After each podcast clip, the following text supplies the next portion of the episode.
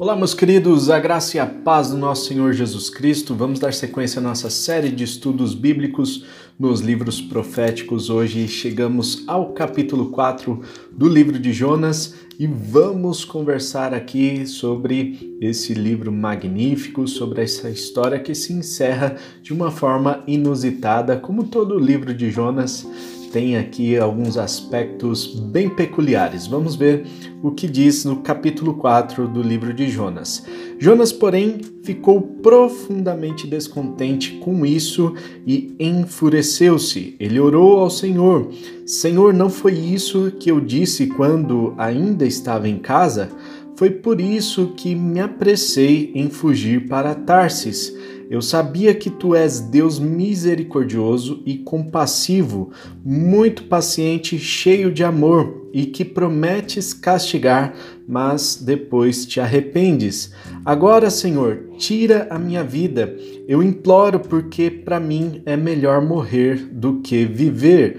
O Senhor lhe respondeu: Você tem alguma razão para essa fúria?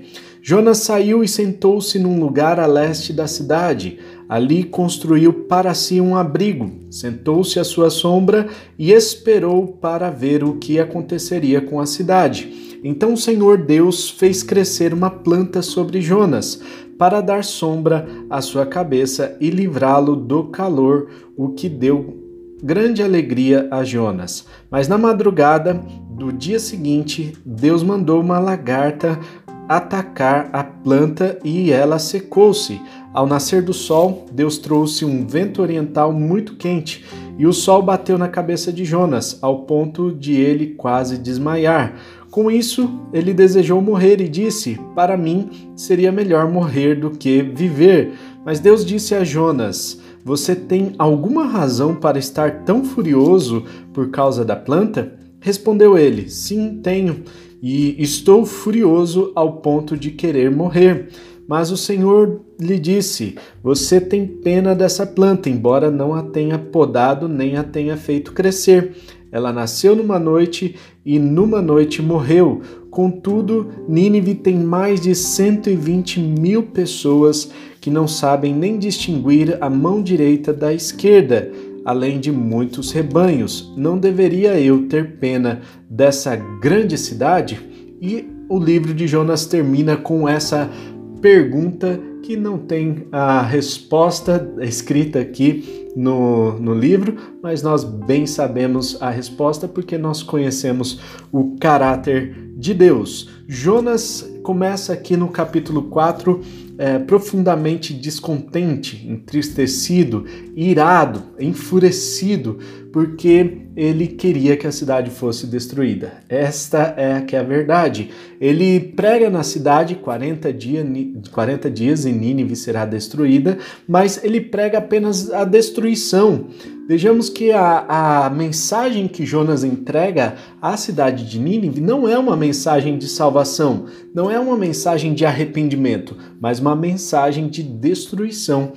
O que acontece é que Deus atua no coração daquele povo fazendo com que eles é, se arrependam de tudo que eles fizeram, de toda a maldade, como nós falamos no capítulo anterior. E se a história tivesse terminado no capítulo 3, Jonas teria terminado por cima, como um profeta que pregou uma mensagem e as pessoas se arrependeram, como um profeta que foi eficiente na sua mensagem, onde milhares de pessoas se arrependeram quando ele pregou. No entanto, nós vemos aqui no capítulo 4 a humanidade de Jonas, aquele profeta que seria aclamado por ter passado por uma experiência um tanto inusitada de três dias e três noites dentro de um grande peixe, depois ter pregado na cidade de Nínive e a cidade inteira ter sido levada, conduzida ao arrependimento, agora ele mostra toda a sua ira, toda a sua humanidade, todo o seu coração entristecido por causa dessa, dessa grande misericórdia de Deus para com os ninivitas. Nós vemos aqui que Deus ouve a oração de Jonas. Deus ouve o clamor de Jonas, Deus entende o clamor de Jonas, mas Deus não compactua com a vontade de Jonas morrer. Afinal, Deus ele percebe que o, o porquê que Jonas estava ali descontrolado, né? Essa essa palavra faz todo sentido para Jonas porque ele queria ter o controle de toda a situação. No coração dele, ele gostaria que a cidade fosse destruída, mas Deus é, soberano sobre todas as coisas e Deus é, não queria que aquela cidade fosse destruída. Por isso, as coisas saíram do controle de Jonas. E muita gente entra em depressão, assim como o profeta Jonas aqui de, preferia morrer, né? Ele pediu a morte, né, para Deus, é, porque as coisas saem do controle da pessoa nós somos, é, nós temos essa tendência de querer controlar tudo ao nosso redor. Todos os movimentos têm que acontecer conforme as nossas expectativas. E quando as coisas não acontecem conforme a nossa expectativa, nós nos entristecemos e choramos e ficamos birrentos, irados, enfurecidos, nos voltamos contra Deus, assim como aconteceu com Jonas. Muitas vezes nós não entendemos a situação que está acontecendo ali, mas por fugir do nosso controle, por acontecer algo que nós não queríamos, nós ficamos enfurecidos em nossos corações. Deus entende essa humanidade de Jonas e por isso Deus dá uma lição para o profeta. Deus faz crescer ali uma planta uh, para Jonas, para que servisse de sombra para sua cabeça, e na mesma noite vem, manda uma lagarta para que aquela planta fosse comida. Né? Então, na, na, ao crescer a planta, uh, Jonas se alegra com aquela planta que fez sombra para sua cabeça. Ao ser devorada aquela planta e secar-se, eh, ele fica irado e se volta novamente contra Deus porque as coisas estão saindo do controle dele. E novamente ele, ele se ira contra Deus, ele pede para morrer, né, mais uma vez mostrando a sua humanidade, a sua, seu estado depressivo em que ele se encontrava. No entanto, Deus dá uma lição fortemente é, aqui para Jonas, né, que é a lição da compaixão. É, Jonas teve compaixão daquela planta que ele nem regou, que ele nem cuidou, mas nasceu numa noite e na noite seguinte já foi destruída. E porque ele não teria compaixão daquelas pessoas que moravam naquela cidade. 120 mil pessoas que não sabiam distinguir a mão direita da esquerda. Isso significa que eram crianças crianças ali, então, nos arredores de Nínive, toda a população é, de Nínive, a população infantil daquela cidade era em torno de 120 mil pessoas, ou seja, a cidade tinha em torno ali de, é, de 300 mil pessoas, né? 300 mil pessoas ali é, que viviam naquela região. Então, meus queridos, Deus tem compaixão dessa cidade como um todo, fora todo o rebanho que estava ali e que seria destruído caso é, o povo não se arrependesse. Na, naquela época, os animais entravam na, na conta também, né? Então, Deus teve misericórdia, Deus manifesta sua compaixão para com esse povo e o caráter de Deus é o Jonas descreve o caráter de Deus aqui, né? Deus é em primeiro lugar misericordioso, Deus, é, ele tem, ele entende ah, o nosso coração, né? Ele entende a miséria do nosso coração, né? Miséria, misericórdia é, é, é, miséria de coração. Então ele entende a nós, o nosso coração e por isso ele se compadece de nós. Segundo o caráter de Deus aqui, né? Ele é compassivo, ou seja, ele tem compaixão de nós ele manifesta esse, essa compaixão né, de várias formas. Primeiro, sendo muito paciente. Terceiro aspecto do caráter de Deus, ele é muito paciente. Embora a gente erre vez após vez, ele manifesta a sua paciência para conosco.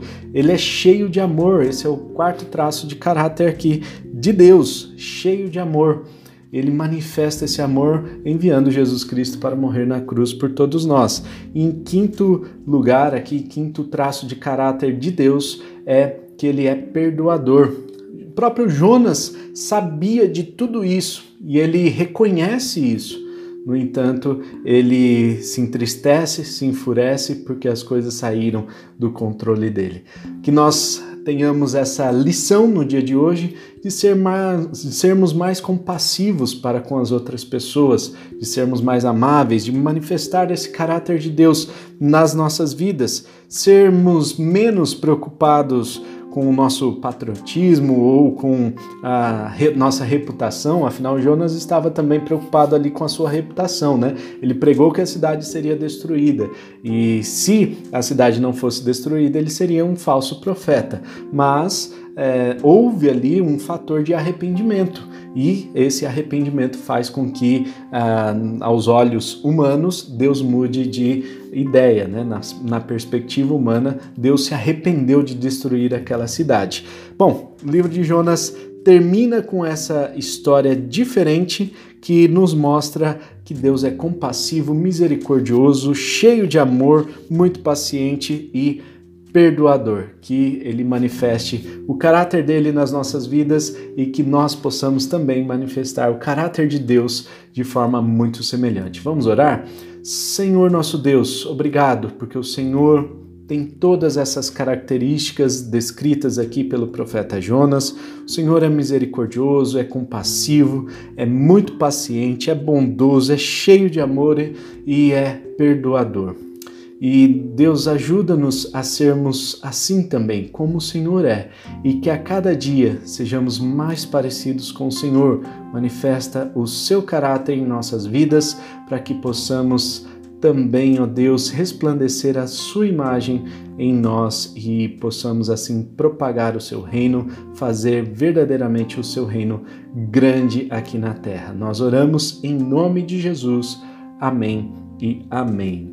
Amém, meus queridos. Amanhã nós vamos continuar os nossos devocionais entrando no livro do profeta Miqueias. Se você perdeu alguma série aqui dos devocionais, ó, já tem vários livros que nós estudamos aqui. Você pode voltar um pouquinho aí nas séries e pegar a nossa playlist. Então você pode digitar no YouTube, ah, no nosso canal aí, procurando qual livro você quer estudar. Tem vários livros do Antigo Testamento, vários livros do Novo Testamento, então pesquisa aí e estuda com a gente. Vamos juntos estudar a Bíblia e formar aqui um exército de leitores da palavra de Deus e estudiosos também que vão levar adiante esta mensagem da palavra do Senhor. Um forte abraço, tamo junto, tchau!